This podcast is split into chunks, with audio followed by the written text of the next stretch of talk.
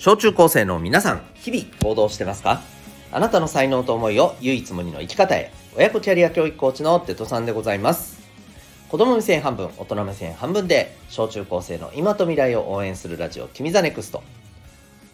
今日のテーマはですね、必要な不便さを楽しめるか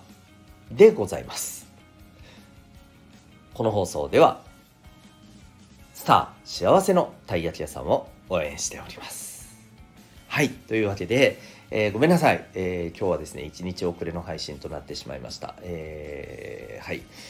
言い訳は言いません。こちらのミスでございます。というわけで、今日はね、2本配信していきますので、はい、えー、よろしくお願いします。というわけで、えー、今日のテーマでございます。京都のテーマっていうか、今回のテーマでございます。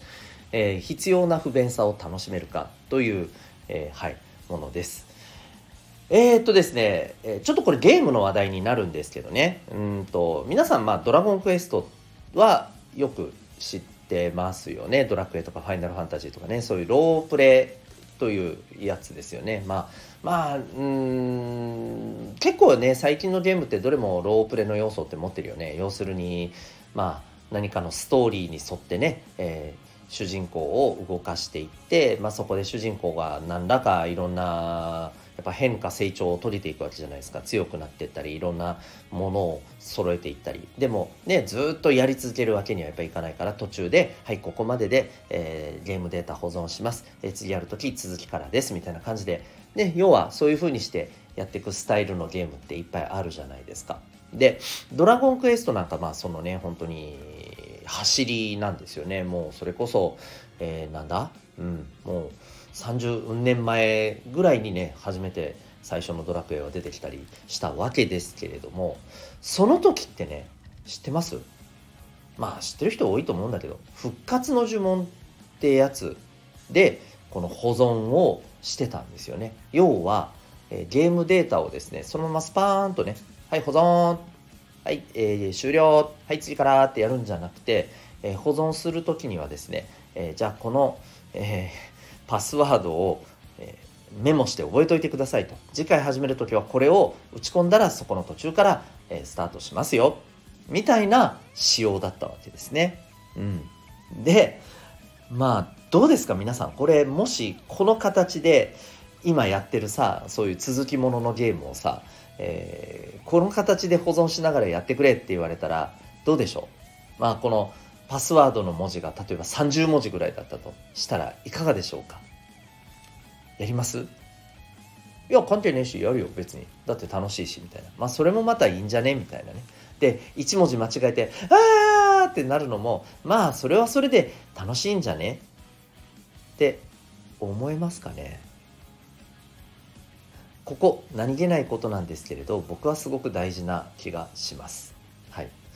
なぜならばまあ、人生何が起きるか分かんないからなんですよね。便利なものが今私たちの周りにはいっぱいあるじゃないですか。でこれを使っている、えー、ね、これを使って快適にいろんなことを私たちはやれてるわけなんだけれどもこれがえー、動かないけどえどうする？どうする？っていう風になることってあるわけだよね。あるんですよ。ありませんでしたか？皆さんも。急にスマホ動かなくなって困ったとか。ね。うん。まあ、そんな時にねえー、じゃあどう行動するかなんだよね。うんまあ、もっと言うと、えー、それをどう楽しめるかなんだよね。これができる人ってやっぱ強いと思うんですよね。もうこの、えー、逆にさ「疲れまたああもうどうしよう」って言って悲嘆にくれたりさ「したらできんやし!」って言ってまあ自暴自棄になっちゃったりとかする人ってある意味そこまでじゃないですか極端なんですね。うんまあえー、でそこでうんだったらじゃあこんな風に対応していこうかってまず考えることも必要なんだしもちろんそれができることは、えー、いいことなんだけどそこにプラスしてほほうそうなっちゃったらじゃあこうするかみたいなね、えー、ことができるとねいいんじゃないかなと思います。実はですね、えー、先日あの近くの中学校でね、えー、3年生のあの方の皆さんにねうんと、えー、リモートでまあ、半中継をしながらですね、えー、講座をするという、ね、体験をさせていただいたことがありまして、えー、まあ、あのイメージとしてはですね、えー、何クラスか、ね、もちろんあるわけじゃないですか。でその中の1クラスに僕は入って、えそこで、まあ、そこのクラスの方には直接ライブで授業をする感じになるんですけど他のクラスには、えこの様子が、えー、ズームを通して、まあ、伝わると。ね、まあ、そういう格好の講座をさせていただいたんですよ。でそこでですねあのまあやっぱりねハプニングが起きましてですね何かというとえ僕がまあこの、えーパワポでスライドを作ってですねそれに沿ってまあ講座を進めるっていう形だったんですけれど画面共有しながらね、うん、でその中に実は、えっと、YouTube の動画をちょっとだけ見てもらう場面があったんですよ、うん、で、えっと、その YouTube がですねなんと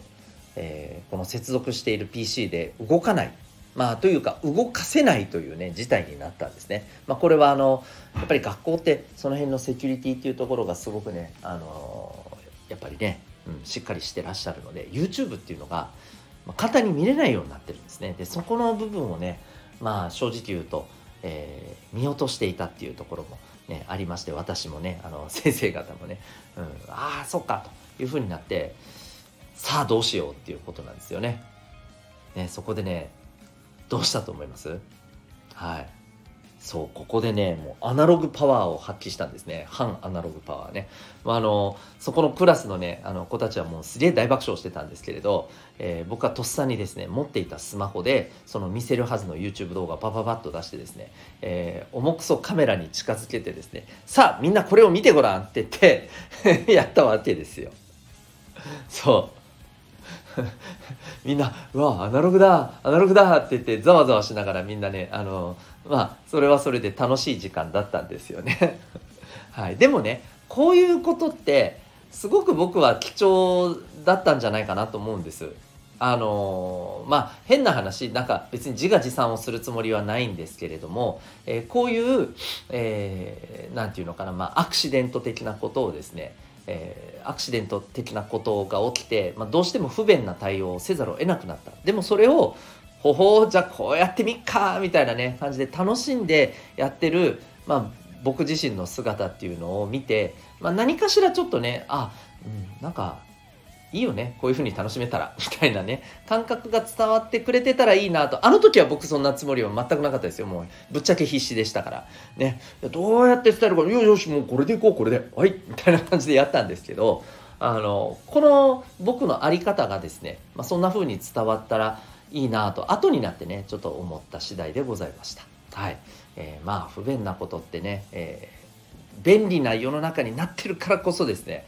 不便な時にうわすげえ不便って感じることがあるんだけれども、まあ、それをねどう楽しめるかどうそこに向き合って、えー、ほうほうって言って、えー、乗り越えていけるかひょうひょうとね、えー、やっていけるか。